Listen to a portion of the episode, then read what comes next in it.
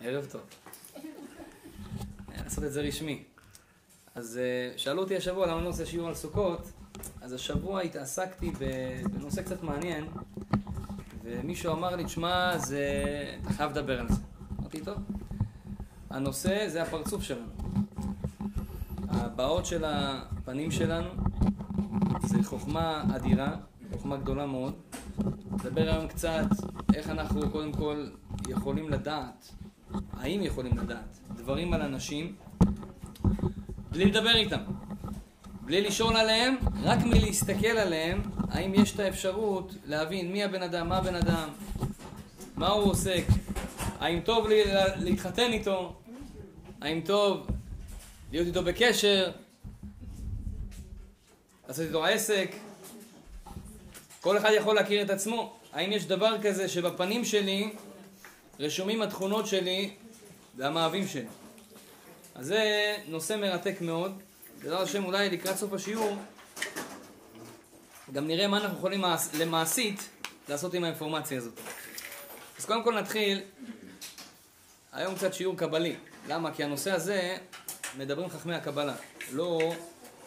בתורה שלנו יש פשט ויש קבלה. פשט זה הדברים הפשוטים שכל בן אדם צריך לדעת. קבלה זה סודות, דברים גבוהים. יש אנשים שיותר מתחברים לסודות, לדברים גבוהים. יש אנשים שאתה מדבר איתם סודות, הם אומרים לך, תשמע, עזוב אותי, אני לא, אני לא מעופף, אני פה. מקורקעים. כל בן אדם הוא שונה. היום זה יהיה שיעור למעופפים, כן? אנשים שאוהבים קבלה. בחוכמת הקבלה יש ספר עתיק, ראשי, מרכזי, נקרא ספר הזוהר, כולנו מכירים אותו. ספר uh, שכתב אותו רבי שמעון בר יוחאי לפני 1850 שנה, כתובים שם דברים מדהימים. כמה פעמים נגענו בכמה מהאינפורמציות שנותן שם הזוהר. אחד ההוכחות, דרך אגב, שתורת ישראל היא, היא אמת, זה ספר הזוהר שמביא הוכחות מדהימות לידע בלתי יאומן על העולם. הזוהר כותב דברים על אסטרונומיה, הזוהר כותב דברים על מבנה כדור הארץ, שכדור הארץ הוא בעצם יושב על אוויר, על כלום, תולה ארץ על בלימה, שהוא כדורי, שיש לו שבע יבשות.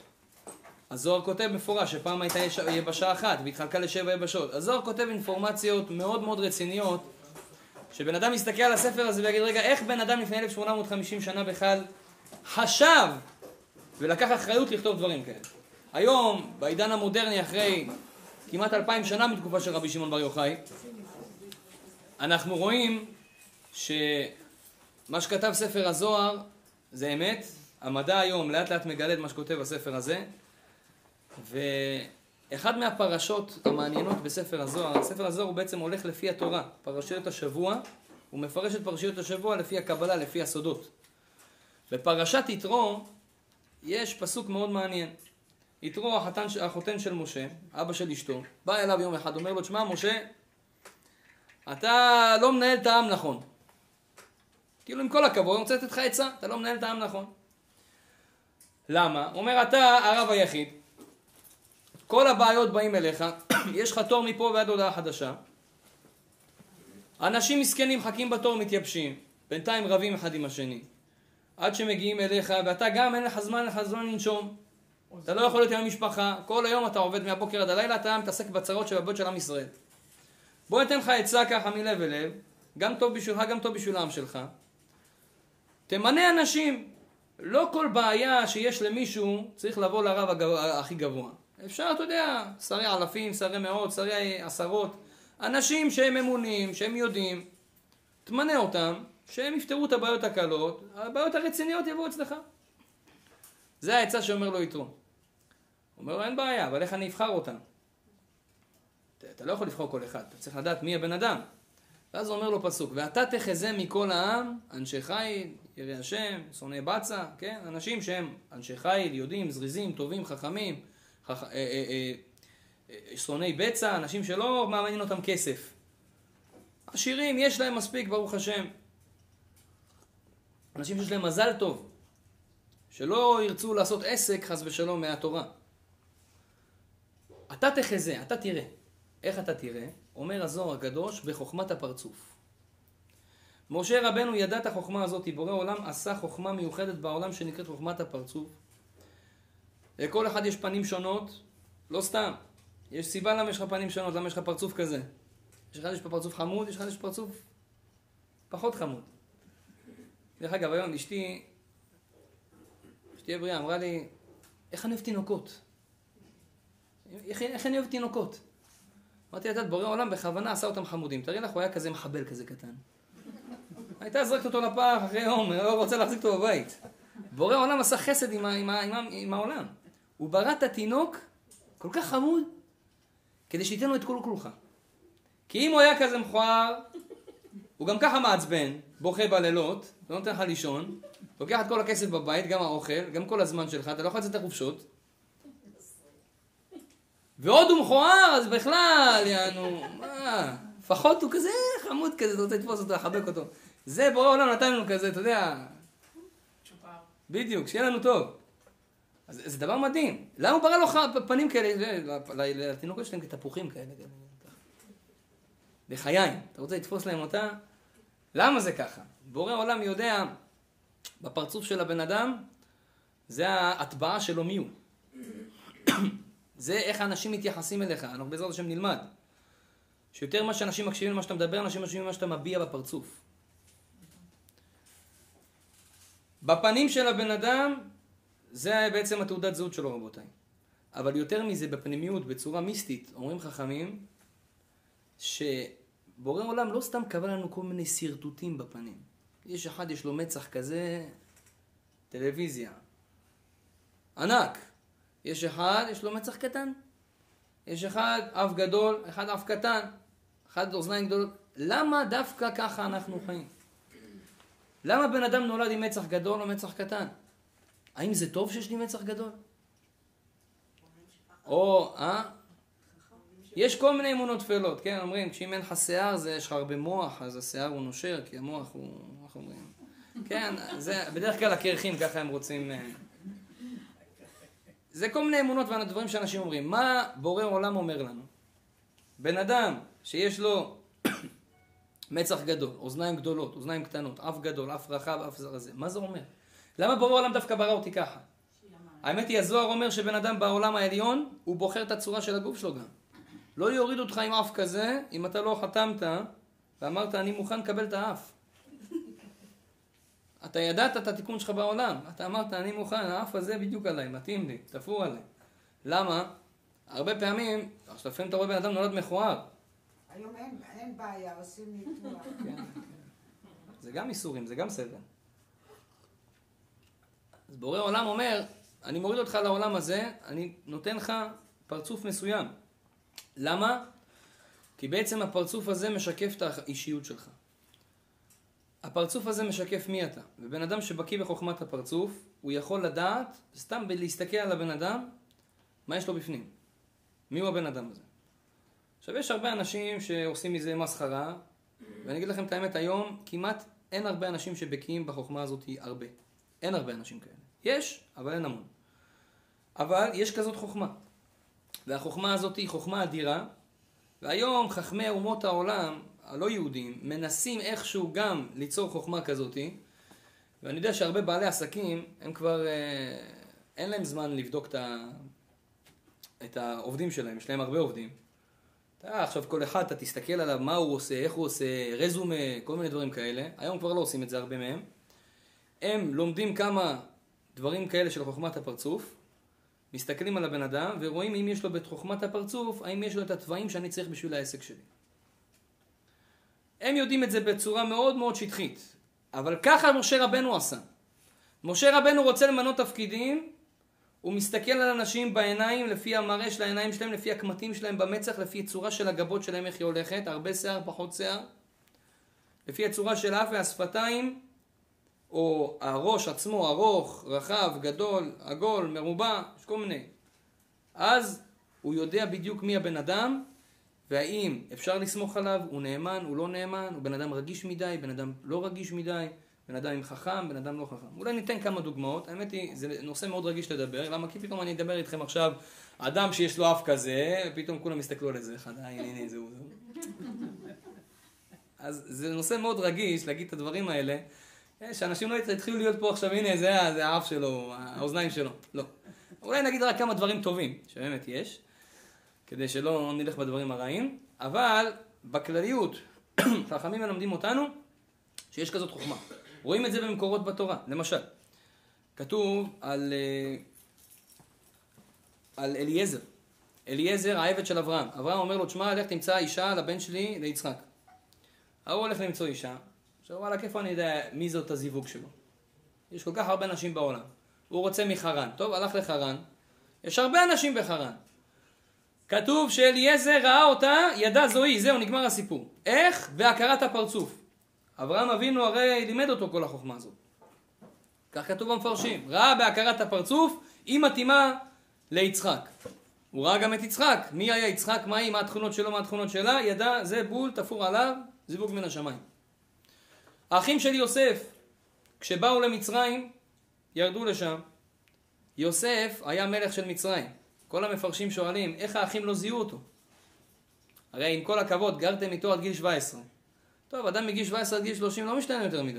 משתנה, אבל לא עד כדי כך שכל האחים לא מזהים אותו. אז כתוב, כולם אומרים, גם כתוב את זה בתורה עצמה, שהוא שם על פניו מסווה, הוא שם מסכה. יוסף לא נתן להם להסתכל עליו. הוא מלכתחילה תמיד היה הולך עם מסכה. למה? כי בזמנם היו אנשים שמכירים בחוכמת הפרצוף, והאחים שלו בתוכם, כולם ידעו חוכמת הפרצוף, ואמר, אם הם יסתכלו עליי, יקלטו שאני יהודי, יקלטו שאני ירא שמיים, יקלטו הכל. יקלטו את התכונות של אימה נולדתי. ואחר כך כתוב שהוא הראה להם שהוא יוסף. איך הוא הראה להם שהוא יוסף? אז כתוב שהוא, סליחה מכבודכם, הראה להם שיש לו ברית מילה. אומרים חכמים, מה, זה, מה, הראה להם שיש לו ברית, כאילו זה לא, לא צנוע, כאילו, מה, מה קורה פה באמת? אומר רבי אליהו הכהן מזמיר, לא הכוונה שהראה להם שיש לו ברית מילה, הוא הראה להם בפרצוף שהוא מהול, שהוא יהודי, וזה כתוב בפרצוף. זה כתוב בתרשים, ברגע שהוא הוריד את המסווה הם ראו, אה, יש לך ברית מילה. אפשר לראות את זה בפנים. בצורה של הפנים. ככה הם ידעו. אז זה, אז זה היום מה שאנשים משתמשים. יש להם אה, דרך, בחוכ... החוכמה הזאת היא מקורה בתורת ישראל. אבל היום, ברוך השם, המדע קצת מתפתח, אנשים מפתחים כל מיני שיטות פסיכולוגיות גם להבין. הם רואים מהרבה אנשים שיש להם גבות למעלה, וכולם יש להם את אותה תכונה, אז הם מבינים שזה התכונה של אנשים שיש להם גבות למעלה. וככה הם בוחרים אנשים לעסקים. כמו שהיה איזה אחד פעם, המזכירה שלו הייתה צריכה לק... להסתכל על הרזומה של כל האנשים שהציעו להם אה, עבודה. אז היה לו אלף הצעות, אלף רזומה. אמר לה, תזרקי כל ה-930, תשמרי את ה-30 הראשונות. אמרה לו, ומאיפה אתה יודע? אולי בתוך ה-930 למטה נמצא הבן אדם שאתה צריך? אמר לה, אני לא צריך אנשים בלי מזל. למה הם למטה? סתם מעניין. אנ- אנשי עסקים היום משתמשים בכל הסודות האלה. הם רוצים לדעת. לסמוך על הבן אדם לסמוך על הבן אדם. אתה יכול לשמוע עליו דברים טובים עד מחר. היום יש את כל הרשת האינטרנטית הזאת. אתה שואל על איזה בעל מקצוע, אז ישר כל החברים שלו קופצים אומרים לך, הנה הוא, הוא טוב, הוא טוב, הוא טוב, הוא טוב, הוא טוב, הוא טוב. בסוף אתה לוקח אותו, אתה רואה, וואלה, השם יעזור. הרס לי את הבית. אבל כולם אמרו עליו שהוא טוב. למה? הם חברים שלו, בטח יגידו שהוא טוב. איך אתה יכול לדעת באמת שהוא טוב? איך אתה יודע שהוא בן אדם נאמן שהוא לא יגנוב אותך? לחכמי ישראל היה, היה דרך. היה להם חוכמת הפרצוף. מה זה חוכמת הפרצוף, רבותיי? צריך להבין, כמו שלעולם יש מזל, מה המזל של העולם? אסטרולוגיה, כוכבים. הכוכבים, בורא עולם ככה פקד את הכוכבים, שהם מחליטים את המזל של, הבנד... של העולם. כוכב, למשל כשיש חס ושלום כוכב מסוים שהוא כוכב של שמד, שבתאי, שולט בעולם, יש חס ושלום כל מיני דברים כמו שקרה השנה. כן? כל יום אתה שומע רעידת אדמה פה, הוריקן שם, איזה אחד פתאום אה, נכנס לאיזה ג'ננה בראש, ירה באיזה 20, 30, 40 אנשים. מה זה כל הדברים האלה? תקופה של פורענות בעולם. יש כוכב מזל רע ששולט בעולם. המזלות מתחלפים. המזלות נמצאים מעל העולם, בכוכבים, חופפים את העולם. אותו דבר, בן אדם יש לו מזל, כל המזל שלו כתוב במה שחופף אותו, זה האור שלו. באור שלנו כתוב המזל שלנו. ולכן, אנשים שבקיאים ויודעים, כמו משה רבנו, כמו אחים של יוסף הצדיק, כמו אנשים שלומדים את הזוהר, פרשת יתרו, יכולים לדעת בפנים של הבן אדם, כמו רבנו אריזה. רבנו אריזה, האמת היא, יש שתי סוגים של הכרת פרצוף. יש שתי רמות. יש את ההכרת פרצוף שכל אחד יכול ללמוד, שאולי ניתן דוגמאות. אם יש לך קו כזה במצח, זה אומר עליך ככה. אם יש לך גבות כאלה, זה אומר עליך ככה. זה כל אחד יכול ללמוד ולדעת. אבל יש הכרת פרצוף פנימית יותר, שזה יש רק לאנשים שהם בעלי רוח הקודש. אנשים שהם קדושים, שעבדו על עצמם, שזיככו את עצמם, עבדו על העיניים שלהם. אנשים כאלה, הם רואים מה שעובר לבן אדם במצח. למה? כי בעצם במצח של האדם כתוב לו את כל מה שהוא עשה, אם זה טוב, אם זה רע, על המצח שלו. איפה זה כתוב? אנחנו לא רואים. אדם בעל רוח הקודש רואה. רבנו הארי למשל, פעם אחת בא אליו רבי חיים ויטל, הוא הסתכל עליו, אמר לו, תשמע, אתה לא קיבלת את אבא שלך היום, עשית שם קצת אה, פיקשושים. אבא שלך ביקש משהו ולא לא עשית את זה מאה אחוז. אמר לו, וואלה, איך אתה יודע? הוא אומר לו, אני רואה במצח שלך שלוש אותיות, א', ב', ג', אבל הג' הפוכה. א', ב' זה אב, ג' זה גמילות חסדים. הג' הפוכה כלפי אבא, לא גמלת חסדים עם אבא. אמר לו, אתה צודק. הוא ראה לו את זה במצח. זה אדם בעל רוח הקודש. רבנו הארי, היו אנשים נכנסים לבית המדרש, היה רואה על המצח שלהם מה הם עשו עכשיו. היה אומר להם הכל. באת ממקום כזה, עשית דבר כזה. איך הוא יודע את זה? זה אדם כבר שיש לו הכרת פרצוף פנימית יותר, זה אדם קדוש. זה גם יש אפשרות כזאת, בעזרת השם יהי רצון שגם אנחנו נגיע לשם. אבל, ודרך אגב, זה הסיבה שעכשיו היינו בראש השנה ויום כיפור. רבי אליהו דוידש, תלמידו של רבי משה קורדוברו, גם חי בתקופתו של האריזל בצפת לפני 500 שנה. יש לו ספר חשוב מאוד, ראשית חוכמה. בספר שלו הוא כותב שאדם בראש השנה, זה אריזל כותב, אדם בראש השנה, אם פתאום נפל עליו בכייה, אמרנו את זה, נכון? דיברנו על זה בארצות קודמות. פתאום נפל עליו איזה בכי כזה, פתאום, או ברור יום כיפור, או בימים האלה שביניהם, תדע לך עכשיו דנים אותך בשמיים, וזה סימן שנשמתך בדרך נכונה. אם נפל עליך בכייה. עכשיו הוא אומר, ואם נפל עליך בכייה, קח את הדמעות האלה, קח את הדמעות האלה ותרחץ אותם על המצח, הוא אומר. למה לרחוץ אותם על המצח? אומר רבי אליהו דוידש, כי במצח רשום כל העבירות של הבן אדם וכל המצוות שלו. ואם בן אדם עשה איזשהו מעשה רע, אז זה רשום לו על המצח, והשטן רואה את זה ואומר, אוקיי, אז אני יכול לגעת בבן אדם הזה. כי אתם יודעים, יש פה מזיקים מסביבנו גם. יש פה הרבה דברים רוחניים. הגמרא מסכת ברכות בדף ו' אומרת, אם הייתה ניתנת רשות לעין לראות, היינו כולנו משתגעים. אם היה מותר לך, אם הקדוש ברוך הוא פותח לנו את העיניים לראות מה שקורה פה מבחינה רוחנית, לראות כל האלקטרונים שזזים פה, כל הפרוטונים, כן? וכל ה, כל ה, כל הדברים הרוחניים שזזים פה, מסביבנו, אדם היה משתגע. גמרא אומרת שם שהיה אחד, קראו לו ביבי בר אביי, הבן של אביי. קראו לו ביבי. לא ביבי שלנו, ביבי אחר. זה היה ביבי צדיק. היה אמורה, אחד מגדולי ישראל. והוא החליט לעשות איזשהו משהו, הגמרא אומרת שאם אתה לוקח חתול שחור, אה, הבן של חתול שחור, לוקח לו את השליה, שורף אותה, לוקח את האפר, שם את זה על העיניים, אתה רואה את כל הדברים הרוחניים פה. אל תנסו את זה בבית. דרך אגב, היה לי חבר ב- ב- בישיבה, יש לו חבר במקסיקו שניסה את זה. עד היום בבית משוגעים. עד היום מה? כן. עשה את הגמרא הזאת. אה, יש אנשים, אתה יודע... אז זה, למה הגמרא אומרת, אתה תראה את כל הדברים הרוחניים שנמצאים, אתה תשתגע.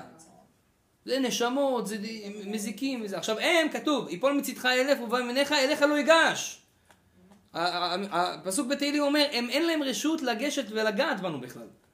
למה? מה אתה? אתה, אתה טהור וקדוש, אתה בן של הקדוש ברוך הוא, אין להם רשות. אלא אם כן, במצח שלך כתוב שאתה חוטא, יש להם רשות לגעת בך. בגלל זה כתוב בזמן מגפה, חס ושלום, לא עלינו.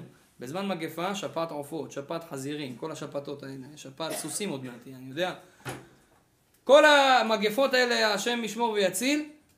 אדם שיש לו זמן מגפה, כתוב, ב- ב- ב- ב- ב- בספרי קבלה, ייקח איזה מטפחת יכסה את המצח. כל זמן המגפה יכסה את המצח. למה יכסה את המצח? שלא יראו שאם יש לו עוון. אז חס ושלום השטן אומר, אוקיי, גם זה בתור, יאללה, קחו אותו גם. אז מכסה את המצח, שלא יראו. ואומר, הדמעות שבן אדם בוכה על בן אדם כשר, שמישהו נפטר לו חס ושלום, בן אדם כשר, בוכה על איזה צדיק שנפטר, בוכה על העבירות של עצמו, בוכה על ריבונו של עולם, אני מתגעגע אליך, אני לא קרוב אליך, אני לא מרגיש אותך, אני לא חי אותך יום יום, מגיע לבכייה בגלל זה. אז הדמעות האלה דמעות קדושות, הוא מוחק אותם, הוא לוקח אותם על המצח, מוחק את כל העבירות נקי. כל מה שכתוב לו על המצח. גם אה, רבנו הארי אומר, שעכשיו הנה לפני החג, זה טוב, הכנה לחג, הוא אומר, בן אדם שמזיע לכבוד החג, מזיע לכבוד החג, מוחק לעצמו את כל העבירות. נקי, יום כיפור. אתה עשית ספונג'ה עכשיו בבית, היה חם, אל תדליק מזגן. היה חם, ערב שבת, לכבוד שבת, הלכת עשית קניות, הבאת, הלכת, הבאת, הזעת לכבוד שבת, השתבח שמו. אני לפני כמה שבועות, אני הולך למקווה בדרך כלל לפני שבת. לפני כמה שבועות לא הספקתי ללכת למקווה. מה זה היה לי צער? אתם לא מבינים איזה צער היה לי. באמת היה לי צער. מה, לא הולך למקווה וזה. ואז חשבתי עם עצמי רגע ואמרתי, בואנה, מה אתה נורמלי? מה אתה בצער? איך הזעתי השבת, היום שישי הזה, לא הזעתי ככה כבר שנים. מרוב העמל והעבודה שהייתה לי, זה פי מיליון יותר גדול ממקווה, וזה האמת ככה. זה מתאר אותך. אז בן אדם, רשום לו על המצח כל מה שעשה. רבנו הרי יודע מה עשה ומה לא עשה. אז זה דרך אגב, by the way, גם אמרנו סגולה, להזיע לכבוד החג. בגלל זה אומרים אנשים, הם ברמה יותר גבוהה מהגברים. למה? בינינו מי מזיע יותר לכבוד שבת? אתה מזיע בעבודה, זה לא לכבוד שבת. הם מזיעות לכבוד שבת. זה כפרת עוונות הכי גדולה בעולם. זה בשבילנו מוסר, ככה, גם לקחת קצת מהעול. פעם הבאה שהיא אומרת לך, אני הולך לבשל, אין נבשל בבית, רק אני מבשל פה. בעזרת השם, שנגיע גם למקומות כאלה. למה? זה אתה מוחק את העבירות שלך עכשיו. הכל, כפרת עוונות. אז זה אומרים חכמים, בן אדם שיש לו, חס ושלום עוון, דרך אגב, הגמרא אומרת, סליחה, הזוהר אומר, שזה אפילו מסוכן, כי אם הוא יוליד בנים באותו זמן, הבנים האלה יהיו בנים עם תכונות רעות. אם יוליד עוון בזמן שעל המצח שלו כתוב שהוא פושע, אז עכשיו, שהוא מוליד את הבנים האלה בזמן הזה, אז חס ושלום הבנים נולדים עם תכונות רעות. וקשה להם מאוד לחזור למוטב. כן? כל ה... היום כל הסיפורים, ה... יש הרבה, אתה רואה, ילדים מורדים בהורים שלהם, מורדים בילד... במורים שלהם, לא רוצים להקשיב. הרבה פעמים אתה צועק עליו, למה אתה כזה וזה? אתה צריך לכוון את ה- את ה- את ה- את הכוונת אליך. זה אנחנו הרבה פעמים, אה, זה אנחנו הרבה פעמים עושים. את הבעיה הזאת. אז זה, זה מה שמלמדים חכמים, זה המצח. עכשיו, בן אדם שיש לו, אה, שיש לו ידע בשרטוטי, ה... בשרטוטי הפנים, הוא יכול לדעת, כמו שאמרנו, את התכונות של הבן אדם. למה? פנים מלשון פנים. לא סתם הקדוש ברוך הוא שם את המילה הזאת. כל מילה בתורה יש לה סיבה. דיברנו על זה פעם. אריה קוראים לו מלשון יראה. תהפוך את האותיות יראה. אריה הוא גבורה, הוא פחד, מפחדים ממנו. נכון? כל אחד. כלב שכולו לב. חתול שמחתל אחריו. כל אחד יש לו סיבה שלו. אותו דבר, פנים מלשון פנים. הפנים שלך משדרות את התעודת זהות מי שאתה בפנים. אז איך אני יכול לדעת? אז האמת היא, אולי נביא כמה דוגמאות. אומרת ה... יש, אה, אומר הזוהר, ויש עוד, עוד כמה ספרים שמדברים על זה, שבן אדם, בפנים שלו, יש לו שלוש חלקים. יש את החלק העליון, מאף ולמעלה, יש את החלק האמצעי, ויש את החלק התחתון, מהפה ולמטה. זה כנגד השכל, הרגש והמעשה. זאת אומרת, בחלק העליון, שזה העיניים והמצח, שם יותר אתה רואה את התכונות השכליות של הבן אדם, החוכמה שלו. בחלק האמצעי יותר, אתה רואה את התכונות הרגשיות שלו. emotions. ובחלק התחתון, זה התכונות הפיזיות הגופניות של הבן אדם. על דרך כלל, בתור כלל. למשל, הגמרא, החכמים אומרים שאדם שלמשל יש לו גבות שהן דקות וקצרות, אז, אה, אתה לא, אני לא ודאי. אדם שיש לו גבות דקות וקצרות זה דווקא טוב, למה? זה מסמל על חוכמה גדולה. כן, מחר אני לוקח, מגלח פה את הגבות, מסדר את עצמי לשנים הבאות. גבות קטנות וקצרות אומר חוכמה גדולה, זה טוב לדעת את הדברים האלה. גם היה, עכשיו האמת היא שאתה יודע מהפנים של הבן אדם לא רק מה הוא עכשיו, אתה יכול לדעת גם מה הוא היה בחיים הקודמים. הרי יש דבר שנקרא גלגול נשמות. היום המדע כבר הוכיח את זה, אולי בלי נדר נעשה על זה סדרה. צריך סדרה לדבר על גלגולי נשמות.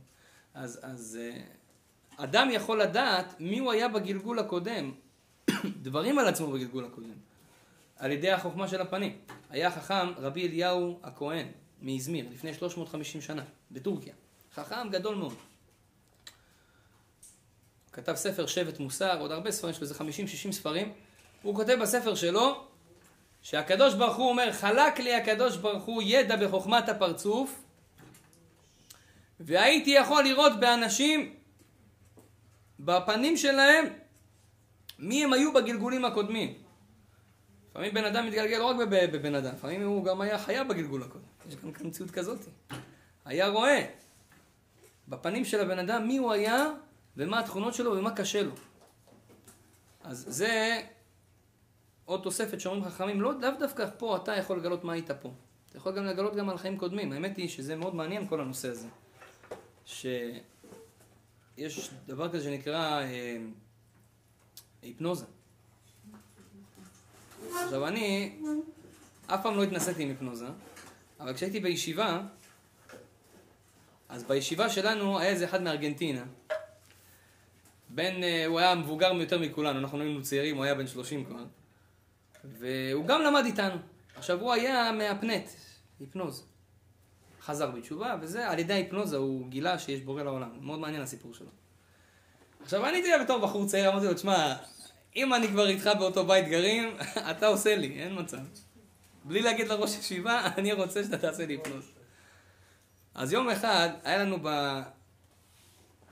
בישיבה שלוש קומות, קומה ראשונה, היה שם כמה חדרים, קומה שנייה עוד כמה חדרים, בבייסמנט היה כזה מקום של כביסה, היינו עושים כביסה וזה. והיה גם שם, אתה יודע, בשביל הזמנים הפנויים היה שולחן פינג פונג כזה. משחקים פינג פונג עם החבר'ה. הורדתי את הרשת, הוא שם שם איזה מזרון ככה, ב basement, אמר לי, תשכב, בלילה, היה שם עוד איזה שלוש-ארבע חבר'ה, עשה לי היפנוזה. עכשיו, עד שהוא הצליח להרדים אותי, אני לא קשה, לא קל להרדים אותי. עד שהוא הצליח להרדים אותי, בסוף הוא מרדים אותי. עכשיו, אני לא, לא זוכר כלום. הם יושבים שם, מספרים לי. אני סיפרתי להם כל מה שקרה איתי, הדברים הכי שנחרטו לי בנפש. התחלתי לספר לו על כל מיני דברים. עכשיו, מאוד מעניין, שאני חזרתי בתשובה בגיל מאוד צעיר, אז סיפרתי דווקא את הדברים ש... למשל, איזה רב שהכרתי, פעם ראשונה שהלכתי למקווה, סיפרתי להם על הפעם הראשונה ש... ככה הם סיפרו לי אחר כך. פעם ראשונה שלמדתי גמרא, כאילו, ואת השמות של האנשים, אחרי זה החברים שלי, הם לא מכירים אותם בכלל, אומרים לי את השמות שלהם, הכל דיברתי מהפה שלי. ואז הוא ניסה להחזיר אותי לגלגול הקודם, פה זה התחיל להיות מעניין כבר. הוא ניסה להחזיר אותי לגלגול הקודם, והוא אומר שהנשמה שלי לא נתנה לו. לא נתנה לי להחזיר לגלגול הקודם. אבל שמעתי מכמה עוד אנשים שעשו, ש... הנשמה חדשה? ש... ש... לא, זה ודאי שלא. אבל uh, מכמה אנשים שעשו, שאתה יכול לחזור גם לגלגול קודם. ופעם אחת, אם אני לא טועה, שמעתי את זה מאחד הרבנים, שהוא עשה, שהם עשו היפנוזה על איזה איש או אישה, ואז בעצם הם יחזירו אותו לגלגול הקודם, ובגלגול הקודם הוא היה כהן. אז הוא פתאום התחיל להרים את הידיים, ולעשות יברכך השם, באמצע ההיפנוזה. כאילו הוא עכשיו מרגיש עכשיו הוא ברכת כהנים. זה מדהים. אז, אז, אז אתה רואה שיש יש תופעה כזאת. בן אדם היה, היה לנו חיים גם קודמים, הרבה פעמים גם הרבה דברים מהחיים שלך עכשיו, יש לך איזה דז'ה וו כזה. וואי, היה לי את זה פעם בחיים. הרבה פעמים, זה גלגולים קודמים. כל מיני תכונות שיש לנו. רבנו אריה אומר, אדם שהוא אה, מפחד ממים, אדם שהוא מפחד מאש, אדם שהוא... זה הכל בגלל גלגולים קודמים. אז יש סיבה לכל דבר, הכל מדוקדק. אה? אפשר להחלים מהפחד הזה. כן. אז, אז זה, אז זה לגבי הפרצוף, אדם יכול לגלות גם מה שקורה איתו עכשיו ומה שקורה איתו פעם. אז גם אומרת, אומר שם הזוהר, אומרים שיהודים יש להם אף, אף גדול, אני לא יודע, אומרים שזה לא טוב. כאילו, היהודים יש להם אף גדול. לא יודע, האמת היא, אני מכיר הרבה יהודים אף יפה. אני חושב שגם לי יש אף נחמד. אבל, אה, התפלאתי לראות שאף גדול זה טוב. ה- כתוב בספרים שאף ארוך וסימטרי זה איש לב ובעל דאגה. איש לב ובעל דאגה. יש לך אף ארוך אבל יפה, לא ארוך ככה, ככה. ארוך יפה זה איש לב. מה זה איש לב? אדם דאגן, דואג לאחרים, אכפת לו, אכפת. דווקא טוב, נכון? גם אומר, אדם שיש לו אף ארוך ותלוי למטה. ארוך, יש לך כזה, תלוי למטה. תלוי למטה, מה אומר? אומר אדם כזה, הוא אומר חכם ואיש נאמן בסתר וחסיד. כן, מחר אני רואה אנשים מתחילים ככה להוריד. אז אל תצחק עליו, יש לו אף גדול כזה ככה. לא, זה טוב. אדם חכם, איש חסיד, הוא אומר. בעל, איפה זה? בא, נאמן בסתר, אדם נאמן, שאתה יודע, אפשר להאמין לו, כן? מחר תצאי לדייט, תראי איזה אחד כזה עם אף כזה, לא לשפוט. וואלכ, זה חכם יהיה. מה, למה אנחנו שופטים? צריכים לדעת שלא תמיד המראה הפיזי זה מה שקובע, אדרבה, לפעמים בן אדם יש לו מראה פיזי מדהים, אבל זה מסמל על תכונות כאלה רעות, אז מה עדיף? כל החיים תחיה בצער מהתכונות שלו, והמראה הפיזי גם ככה משתנה. הנה, תראו, פתחו את האלבום של ההורים שלכם. פתחי לי אחותי, רעייתי, יונתי, תמתי. עכשיו תראה מה קרה, מי הייתה אימא שלך ומה קרה לה. מי היה אבא שלך ומה קרה לו. תראה, מה, כולם משתנים, אין מה לעשות. אדם צריך לדעת, הפיזי זה לא הדבר הכי חשוב בחיים. יש בזה פנימיות. אז מי שיש לו אף ארוך, אדרבה, ילך לו עכשיו, מהיום ילך לו בשידוכים. מי שיראה את השיעור הזה, ילך, ילך לו בשידוכים. אז זה גם אומר, אדם שהוא למשל יש לו אוזן קטנה ויפה, יהיה אדם למדן, יאהב ללמוד. טוב להשקיע בו שילך ללמוד, שים אותו כמה שנים. שילמד, ידע, זה, זה למדן. כן? אדם שיש לו אוזן קטנה מאוד מאוד, הוא אומר, יהיה אדם חכם גדול, אבל גם כעסן גדול. יש גם מינוסים. בכל מקרה, סתם כמה דוגמאות. עכשיו, חכמינו דיברו על זה, ולמה אני אומר לכם את זה? קודם כל להבין מה זה חוכמה של תורה. מה כתוב, איזה אינפורמציה מובאת שם. מה רבני ישראל לומדים, מה הם יודעים. כשאתה בא לאיזה חכם, צדיק, הוא מסתכל עליך, רנטגן, נגמר לך הסיפור. הרבה פעמים הוא כבר יודע עליך מה קורה. יש הרבה גם נוכלים, שעושים את עצמם כאילו, שמעתי, יש אנשים, השם ישמור, בארץ פותחים משרד קבלת קהל. זה כבר תדע, תשים עליו איקס, אם יש לו משרד. קבלת קהל. כל מיני אנשים, קוראים לך בקפה, קוראים לך בשוקו, קוראים לך בכל מיני uh, דברים. קבלת קהל, תשים עליו כבר איקס. למה? אתה עושה מסחרה מהתורה. יש כלל, הגאון מווילנה אמר, מי שיודע לא מדבר, ומי שמדבר לא יודע. אחד שאומר אני, אני, אני, אני למדתי ואני יודע וזה, בוא אני אקרא לך בכף יד, אני אקרא לך באוזניים, אני אקרא לך בפרצוף, במצח, תדע לך, הבן אדם הזה לא יודע שום דבר. אבל אדם שהוא צנוע וזה, וכבר הגיע למצב שיכול לדעת עליך, ודאי. יש כזאת חוכמה. אדם שלומד זוהר יודע את הדברים האלה. תבינו שאתם הולכים לצדיק, חכמי ישראל, אתה לא הולך סתם פה לאיזה... לקבל ברכה מאיזה בן אדם. בן אדם שעמל בתורה המון, אדם שיודע את סודות הבריאה, אדם שיודע מה שקורה בנפש של, שלך בפנים. ואם הוא נתן לך עצה מסוימת, כתוב בגמרא, אומר לך על ימין שהוא שמאל, ועל שמאל שהוא ימין, לך אחריו. מה הכוונה? אתה אומר לו משהו, הוא אומר לך הפוך. על ימין אומר לך זה שמאל. אתה צריך להאמין לו. איך? אבל ימין. הוא אמר לי שמאל. אתה צריך ללכת אחר, הוא מבין יותר טוב ממך. הבן אדם הזה יש לו ידע בעולם של סודות התורה, של סודות העולם. ולכן, רק לבוא ולומר לכם, ולכולנו להתחזק, איזה אינפורמציה בורא עולם נתן לנו היהודים. איזה ידע שאנחנו יכולים לדעת ולהשתמש איתו ולהצליח בחיים. אז זה דבר ראשון. דבר שני, יבוא בן אדם ויגיד, אוקיי, כבוד הרב, אם אתה בא ואומר לי עכשיו שכל מה שאני זה כתוב לי בפנים, אז בעצם חרצת את גורלי. אז אם בפנים שלי עכשיו יש לי גבות של כעסן, כן, כתוב לאדם שיש לו גבות שהן ארוכות, כן, ויורדות כלפי האף, אבל לא מתחברות, זה סימן שבן אדם ממש טוב. תחבר עם אנשים כאלה. אז אתה אומר, "אה, יש לי גבות כאלה, יש לי גבות כאלה, יש גבות של כעסן גם. אז, אז, אם אני כעסן, אז זהו, אז אני כעסן. יש אנשים שהם בטבע שלהם אוהבים דם, רצחנים. אתה רואה אנשים כאלה, כל היום מכות, מכות, מכות. ערסים כאלה. קצבים גם כן, אוהבים. הם אוהבים, כל הזמן רוצים לריב. הוא אומר לך, תשמע, אני נקבע לי בשמיים שאני, אה, איך אומרים? שאני רוצח, שאני אוהב דם, אז מה אני יכול לשנות את זה? כמו היה איזה ארס אחד, הלך ברחוב, שאל בן אדם, יש אנשים כאלה, הם, אה, יש להם פתיל קצר. איך קוראים לך? אמר לו, מה אכפת לך? אמר לו, בסדר, בום, ירה במה, מחר זה יהיה בעיתון, עזוב. שאנשים שלהם פתיל קצר. לא אכפת לו. אז מה עושים? הוא אומר לך, תשמע, מה אתה רוצה ממני? השם ברא אותי ככה, תסתכל לי בגבות. הנה הגבות אומרים שאני רצחן, מה אתה רוצה? לא יכול לעשות שום דבר. בן אדם יבוא לאשתו. אשתו אומרת לו, וואלה, איזה מפוזר אתה. כל היום הגרביים שלך פה, המכנסיים שלך פה, הזה שלך פה. אומרת לו, ככה, ככה נולדתי. את רואה, יש לי אוזניים גדולות, הרב אמר אוזניים גדולות, אדם פזרן. נו. מה את רוצה ממני? דברי עם הקדוש ברוך הוא, ככה יצר אותי. רבותיי, הרבה אנשים בעולם שלנו ככה הם חיים. אשתו לא, לא נאה לה איך שהוא מתנהג, אומר לה, מה את רוצה? זה אני. קיבלת אותי כל הפאקג'. תחי עם זה, תבלעי את זה. ככה הם מדברים.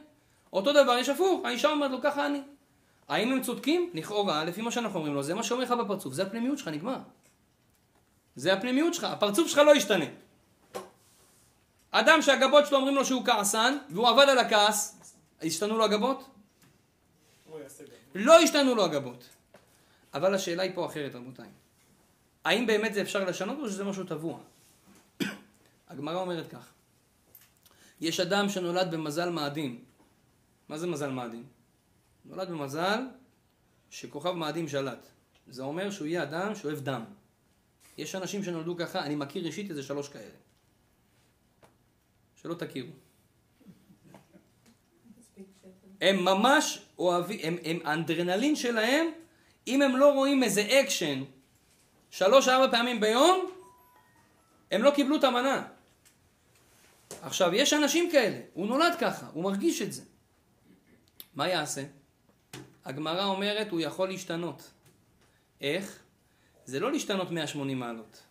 זה פשוט לקחת את הטבע הזה ולנתב אותו נכון. הגמרא אומרת, מי שנולד במזל מאדים, אין לו בחירה, כתוב עליו שיהיה רוצח.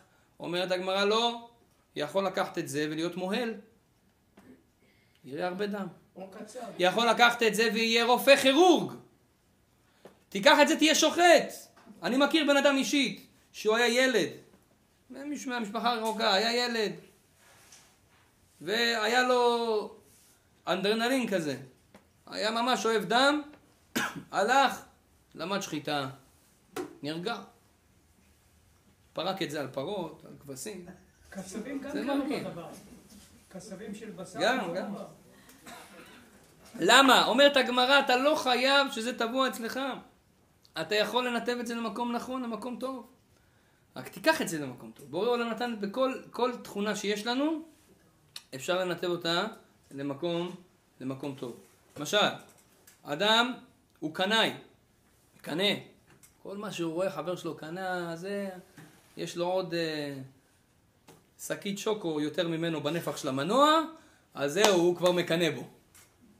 מה קרה? אז יש לו 3.5 ולך יש 3.2? לא. יש לו אוטו יותר טוב ממני, הוא מקנא בו. בית שלו מקנא בו, באישה שלו מקנא בו, השם ישמור. יש לו תכונה של קינה, אומר לו, מה אתה רוצה? ככה אני.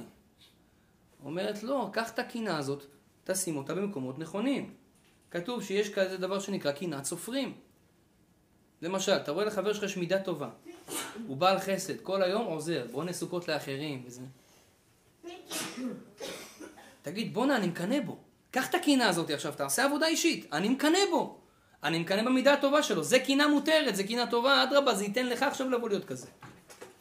אדם חכם בתורה, אתה רואה את, הרב עובדיה יוסף, איזה זיכרון, כמה יודע, וואי, אני מקנא בו, באמת שאני מקנא בו.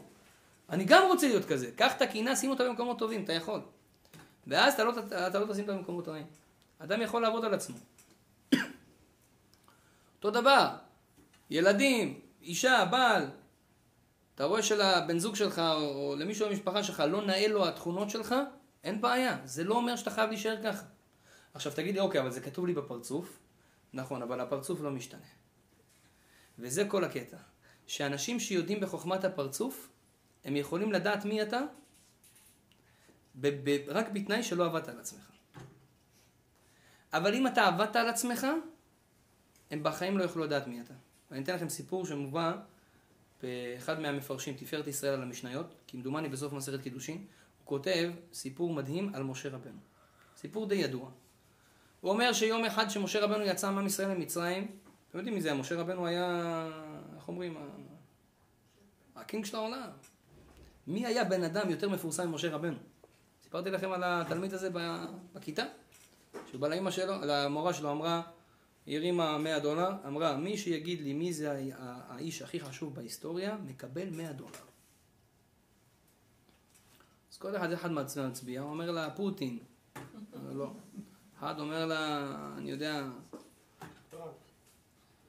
טראמפ כבר היה אז. אובמה, כל אחד אומר איזה שם. עכשיו היא נוצרייה, יש לה צלב פה אחד כזה גדול. פתאום אה, מוישה, רבינוביץ', מרים את היד, אומר לה ישו.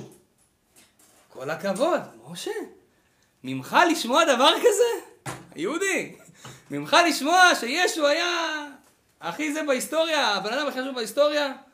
אומר לה כן, תשמעי, אבל בינינו, משה רבנו היה הכי חשוב בהיסטוריה, אבל עסק זה עסק, אין מה לעשות. היה הבן אדם הכי חשוב בהיסטוריה, משה רבנו. אין בן אדם כמוהו. תראה בקוראן, כמה פעמים כתוב משה רבנו, מוסא הם קוראים לו. מי שלא מאמין במשה רבנו אסור לו להיות מוסלמי. מי שלא מאמין במשה רבנו אסור לו להיות נוצרי, כי יש ברית הישנה, ברית הישנה זה התנ"ך. אם אתה לא מאמין בברית הישנה, אין ברית חדשה. כל העולם מאמין במשה רבנו, בן אדם הכי חשוב בהיסטוריה. הבן אדם הזה מוציא את עם ישראל ממצרים, כל העולם שומע, ים סוף, עניינים, מלחמת עמלק, מן במדבר, בארות, כל הניסים, מכות מצרים, צפרדע, קינים, כל העולם שמע. היה איזה מלך אחד, אמר, תשמע, אני בקיא בחוכמת הפרצוף, אני רוצה לשלוח צייר שילך יצייר לי את הפרצוף של משה רבנו, אני רוצה לראות מי זה התכונות של הבן אדם הלא נורמלי הזה. שלח אותו, צייר לו כל התווי פרצוף שלו, עשה לו שם הכל, מביא לו את זה, מסתכל המלך, אומר לו, תגיד לי, אתה נורמלי? זה לא משה רבנו. אומר לו, באמונה זה הוא. הלכתי למדבר, עשיתי לו, ציירתי אותו. אומר לו, אתה התבלבלת, זה מישהו אחר. לא יכול להיות. אומר לו, למה? אומר לו, מה שאתה ציירת זה, זה, זה, זה דמות של רוצח, של בן אדם עם מידות נוראיות. אומר לו, תשמע, זה זה. אומר, אני אלך לבד. אתה כנראה קצת השתגעת שם במדבר. הלך המלך לבד, ראה שזה הוא. משה רבנו, לפי חוכמת הפרצוף, משה רבנו, רבותיי, היה לו... הוא נולד במזל מאדים, אתם יודעים? משה רבנו היה רוצח בנפש שלו. הוא היה כעסן לא נורמלי. בטבע, איך שהוא נולד, הוא נולד עם טבע גרוע מאוד. הוא היה צריך להיות אחד הרשעים הכי גדולים בעולם. אז הוא תפס את המלך הזה, וה- וה- והמלך הזה אמר לו, תגיד לי איך יכול להיות, הנה, אני רואה אותך עכשיו, אני עוד מקיא בחוכמת הפרצוף, אני יודע את זה. איך יכול להיות שזה אתה, שכולם מספרים עליך? אומר לו, בינינו, משה רבנו אומר למלך הזה, אני נולדתי ככה עם התכונות האלה שאתה רואה, זה, זה מי שאני הייתי באמת. אבל אני לא הפסקתי לעבוד על עצמי, יום ולילה. ובגלל זה הגעתי למה שהגעתי. ובאמת האנשים הכי גדולים, הם מגיעים על זה מתוך עמל. דעו לכם, הרב חיים קניבסקי, השם ישמרהו ויחייהו, אבא שלו היה גדול הדור, הרב יעקב ישראל קניבסקי, סטייפלר כולם קוראים לו, זה הניקניים שלו. אז הוא הבן של גדול הדור. כשהוא היה בבית ספר, כולם ציפו ממנו. תאר לך, אתה הבן של הרב הר- הראשי, כולם מצפים ממך שאתה תהיה לא פחות מאבא. והוא לא היה טוב בלימודים. היה לו קשה. הוא לא היה מצליח. ובאמת, כל המורים אמרו, תשאילו, תשמע, עם כל הכבוד, סטייפלר, אבל יצא לו בן כזה. ובסופו של דבר, הוא נהיה ענק בתורה. וכששאלו אותו הרב, אבל אתה כשהיית קטן אנחנו יודעים שהיית לא בסדר בלימודים, לא, לא היית כל כך טוב. הוא אומר, חוכמה לא היה לי. אבל אני שקדתי והתמדתי ועוד פעם ועוד פעם וניסיתי וניסיתי וניסיתי ואז יום אחד הקדוש ברוך הוא פתח לי את הערוצים. הוא פשוט פתח לי את הערוצים בגלל שהשתדלתי. וככה זה עובד. שאפילו יש לך מידות לא טובות, אפילו יש לך תכונות לא טובות. אם אתה עובד על עצמך, אתה תגיע לרמה יותר גבוהה מאחד שנולד עם תכונות טובות. ככה זה עובד. ובאמת, בורא עולם רוצה דווקא את האנשים האלה. מי האנשים הכי צדיקים שהיו בעולם? תדעו לכם, זה היו עבר- עבריינים לשעבר. קחו לכם את ריש לקיש, סיפרתי לכם אותו בהרצאה הקודמת. החברותא של רבי יוחנן, ראש השודדים קפץ מהנהר, רצה למצוא איזה בחורה, ראה איזה בחורה יפה, בסוף רואה איזה רבי יוחנן, התבאס. חזר בתשובה, נהיה גדול הדור. למה? אדם שיש לו תאוות ותכונות רעות, תדע לך, יש לך פוטנציאל הכי גדול בעולם. אתה יכול להיות הבן אדם הכי גבוה בעולם. למה? כי אתה נולדת עם קושי, כי אתה כמו משה רבנו. אתה עכשיו תתגבר על הקושי, אתה יכול להפוך את המזל שלך. ואם מישהו יסתכל לך בפרצוף, ואתה שינית את עצמך, הוא יראה בן אדם רשע. בהתחלה. אבל באמת, בפנימיותך, אתה בן אדם טוב. כי שינית את עצמך. הפרצוף הוא לא כל כך מהר משתנה. אז זה, האמת היא, אם אנחנו נדבר על כל חוכמת הפרצוף, יכולים לעשות על זה 30 שיעורים, מה, מי, מה כל דבר אומר. אמרתי שאני מפחד קצת להיכנס לנקודה הזאת, כי זה גם לא דבר שכולם צריכים ללמוד עליו. וגם עכשיו זה דבר שיפוטי, עכשיו כל אחד יכול להסתובב ברחוב ולהגיד לאנשים, כאילו, אתה פה, שם וזה, אז בואו נירגע, ברוך השם נדע שיש חוכמה כזאת, יש דבר כזה, נתייעץ עם האנשים שצריך להתייעץ איתם, אבל לא ניגע בזה יותר מדי, לפחות לא לעכשיו. נעבור לעוד נקודה, שבעצם הדבר הזה רציתי לדבר עליו, ולדעתי זה העיקר, שזה גם קשור לפרצוף שלנו, לתווי הפנים שלנו, וזה בעצם ההתמודדות היומיומית שלנו עם אנשים, היא קשורה מאוד להבעות פנים שלנו. החיים הסושיאל שלנו, החברתיים, אחד מהפרופסורים עשה מחקר, שהנה עכשיו אתם כולכם יושבים פה בהרצאה, אתם שומעים אותי, שמעתי את זה איזה- מאיזה מישהו, לא ראיתי את המחקר בפנים, שמעתי את זה מישהו שראה את המחקר, הוא אמר שאחד הפרופסורים עשה מחקר שכולכם עכשיו שומעים אותי, כשתלכו הביתה, אתם תיקחו רק 7% מהמילים שדיברתי. 30 אחוז, מה שאתם תיקחו זה הטונים של הקול שלי, בגלל זה אני כזה, אה, משחק עם הטונים. זה לוקח מאה אחוז. אה? 30 אחוז מה שתיקחו הביתה, יותר ממה שדיברתי אינפורמציה, אתם לוקחים את הטונים שלי. במה הדגשתי, במה הנמכתי, איפה דיברתי כזה ציפציפי, איפה בס, כן? זה אתם לוקחים הביתה 30 אחוז. ו-63, או מה שנשאר, זה התנועות גוף שלי. כולם מתלוננים עליי בהרצאות שאני מעיף כוסות וזה. זה חשוב! התנועות גוף הם 63 אחוז מה שאתה לוקח הביתה. יותר מהדיבור. למה? כי העולם, אנחנו אנשים פיזיים. ויותר מה שאנחנו קולטים דיבורים, הדיבור אתה צריך לאבד אותו, הגוף אתה מרגיש אותו.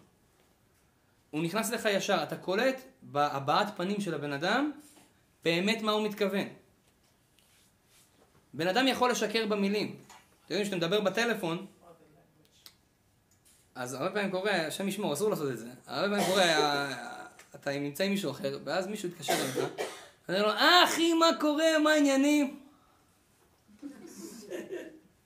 אין לי כוח אליו עכשיו. עכשיו, הוא לא שם לב שאתה אומר את זה. אתה עושה את זה עכשיו כזה ככה. כן? הבעת פנים כזאת מעצבנת. הוא לא קולט את הבעת פנים. הוא כאילו, אה אחי, הוא חושב שאתה שמח איתו עכשיו. הוא לא יודע שאתה בכלל לא רוצה לדבר איתו. כי בקול שלנו אנחנו יכולים להעביר לו אינפורמציה מוטעית. אבל אם הוא יראה אותנו אחד על אחד, פה אין משחקים חביבי. אתה יכול להגיד לי משהו, אבל אם אני רואה בעיניים שלך שאתה לא מתכוון לזה, אז אתה לא מתכוון לזה.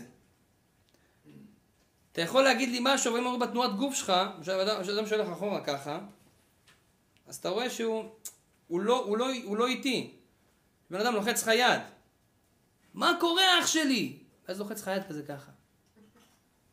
מה קרה פה? בדיבור, מה העניינים? אבל בלחיצת יד, כאילו עד פה. זאת אומרת, הבעות פנים והשפת גוף שלנו מדברות יותר ממה שהמילים שלנו מדברות. עכשיו, למה זה חשוב?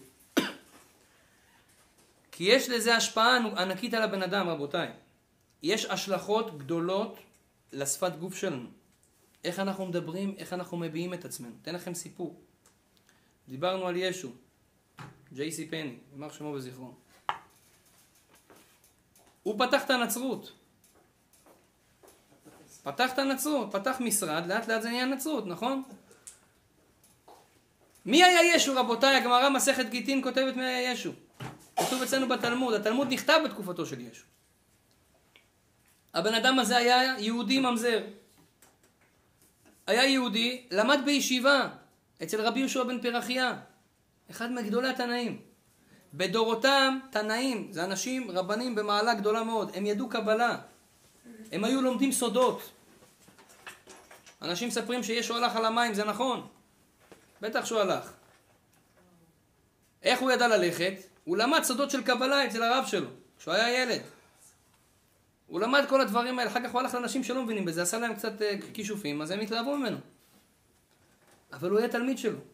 ויום אחד, כותבים חכמים, כתוב את זה בגמרא, שרבי יהושע בן פרחיה הולך עם התלמיד שלו ישו, שקראו לו ישוע. הולך עם הישוע לאיזה מקום, והם התאכסנו באיזושהי אכסניה.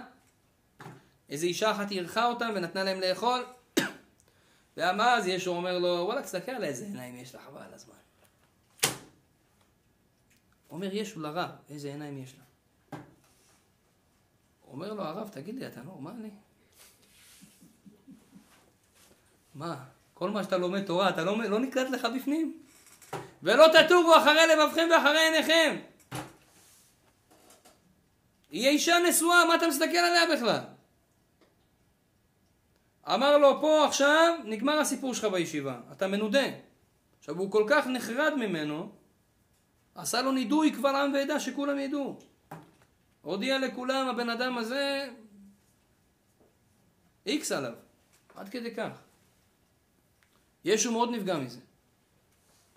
לא ניכנס לזה אם הוא עשה נכון, לא עשה נכון. בסופו של דבר, אומרים שהוא הצטער על מה שעשה רבי יהושע בן פרחיה. בגלל זה הוא כתב במסכת אבות, רבי יהושע בן פרחיה אומר, עשה לך רב, עשה לך חבר, והביא דן את כל האדם, לכף זכות. הוא אומר, אני לא דנתי את ישוע לכף זכות. הייתי צריך לדון אותו לכף זכות. אני על, על, על הטעויות שלי, אני כותב לכם, תדונו כל בן אדם לכף זכות. זה חשוב מאוד. למצוא את הנקודות הטובות שבכל... אפילו ראית בן אדם עושה משהו רע, תמצא בו את הנקודות הטובות. זה רבי יהושע אבל זה אחרי המעשה. עכשיו הוא נידע אותו. אז ישו, הוא, הוא, הוא מאוד נפגע. הוא בא לרב, אומר, הרב תקבל אותי, אני עושה תשובה, תקבל אותי. לא מקבל אותך! הוא רצה שהוא יהיה רציני. מה אתה חושב? עשית בלאגן, ישר אתה אומר, כמו הילדים שלי, השם ישמור אותם. עושים בלאגן, מרביצים אחד לשני, סליחה. והוא עכשיו חושב, זהו, נגמר הסיפור. אז אני הצדיק פה עכשיו, ביקשתי סליחה. אמר לו, תשמע, סליחה, שמע סליחה, פתחת לאח שלך את הראש, מה סליחה? זה לא כל כך פשוט, נכון? אז, רב, אז רבי יהושע בן פרחיה רוצה להראות לו, שמע, זה לא הולך ככה בקלות, אתה צריך להשתדל בשביל הסליחה, זה לבוא עוד פעם, להשתדל, לא מקבלים אותך ככה בקלות. אז אומר לו, לא מקבל אותך. אז יש לו, אחרי כמה זמן בא אליו עוד פעם, אומר הרב, מחילה, אני מקבל על עצמי וזה, דוחה אותו שוב. פעם שלישית מגיע ישו לרבי יהושע בן פחיה ורבי יהושע בן פחיה עכשיו באמצע קריאת שמע, שמע ישראל, אתם יודעים, קריאת שמע אסור לעשות כל מיני תנועות וזה, אסור לדבר. אז הוא מגיע אליו ישו והוא עושה לו ככה, כאילו חכה אני עכשיו מסיים קריאת שמע אני מקבל אותך. אבל התנועה שהוא עשה, זו הייתה תנועה של כאילו לך. אז ישו הבין כאילו עוד פעם הוא דוחה אותי, זהו, הקש ששבר את קו הגמל, הלך פתח נצרות. אני אהיה בבא משלי, לא צריך את רבי יהושע בן פרחיה. רבותיי, תראו מה קרה מתנועה אחת לא נכונה. תנועה אחת לא נכונה, כמה ביליונים של אנשים היום. וכמה צרות עשו לנו כל החיים. מסעי צלב, עד היום.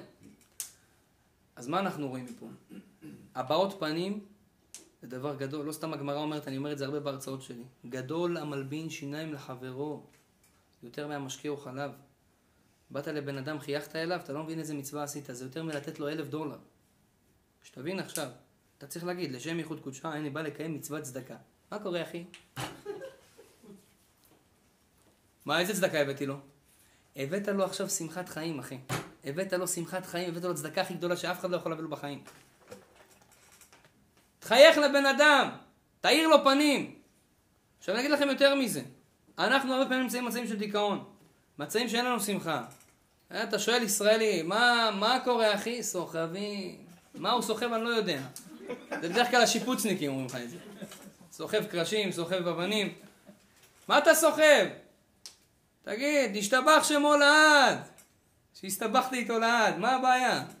תגיד, מה, תשמח, תראה לאנשים שמחה. למה אנחנו כאלה מדוכאים? למה אנחנו רציניים כאלה? רבותיי, אני אגיד לכם סוד גדול בהבעת הפנים של בן אדם. בחיים שלך, בחיים שלך, אתה לא יכול להיות שמח בפנים כשאתה עצוב בחוץ.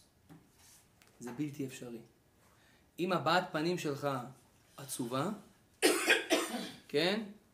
אם הגבות שלך יורדות ככה למטה, מכווץ את הפנים, ואתה כזה סגור, ככה יושב ככה, עכשיו את מי אני בא לכסח פה עכשיו?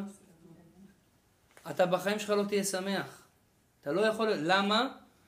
אומר חובות הלבבות, אחרי המעשים נמשכים הלבבות. אחרי המעשים שלך, הלב שלך נמשך. אתה רוצה להיות אדם שמח, אתה צריך לעשות מעשים שמחים. אדם שהוא רוקד, אומר רבי נחמן ברסלב, בא אליו איזו אישה אחת. אמר לו הרב, אני בדיכאון וזה, אמר לה תרקדי. אמר לו, מה זאת אומרת? אני לא יכול, תרקדי, ואז יבוא השמחה. ככה זה עובד. אדם ישמח מבחוץ, זה יגרום, אני אגיד לכם, אתם יכולים לעשות את זה בבית. אדם לא יכול להיות עם חיוך כזה ולהגיד, איזה באסה, יאללה, איזה חיים, חבל על הזמן, לא טוב לי. אי אפשר, אתה לא יכול להרגיש את זה. אי אפשר. והפוך, אתה לא יכול להגיד, וואי, איזה כיף בחיים האלה, משהו חבל על הזמן. אי אפשר, אי אפשר. אם יש לך הבעת פנים עצובה, הבפנים שלך עצוב, ודאי, ודאי. אם יש לך הבעת פנים שמחה, הבפנים שלך שמח, ודאי. עכשיו, אני רוצה לשנות את עצמי. איך אני משנה את עצמי? הרב, הרב זה קשה, אני לא יכול. הכי קל, תתחיל לשנות את המעשים שלך. אתן לכם דוגמה. ילד קמצן, לפעמים נולד לך איזה ילד קמצן, מה תעשה? צריכים לחנך אותו, נכון? כל הזמן רוצה לעצמו, כל הגוגואים לעצמו, כל ה... זוכרים גוגואים? זוכרים? כל הגולות לעצמו. לא רוצה לתת לאח שלו שום דבר. ממתקים לעצמו. מה תעשה? יש טריק. אני אתן לכם את הטריק. יש כאלה שהם מבוגרים צריכים לעשות את זה, אבל זה על ילדים. הטריק הוא כזה, תבוא עם שקית של סוכריות לבית. תגיד לו, אתה רואה כל השקית הזאת? כן. אני נותן לך חצי מהשקית שלך. תשמור ב... במחסן וזה, שיהיה לך כל יום ככה. אבל בתנאי אחד, שחצי אתה מחלק לכל החברים ולאחים וזה. לא, הוא לא ירצה. כל אדם שבא, ירצה אין את זה, הוא מקבל חצי? הוא ירצה הכל. לא, אז לא מביאים לו כלום. הם יודעים עסקים, מה את חושבת? אלה חכמים. ילדים, הלוואי שהיינו חכמים כמו ילדים, עושים לנו בית ספר. אני אומר לך, יש לי ילדים קטנים, עושים לך בית ספר.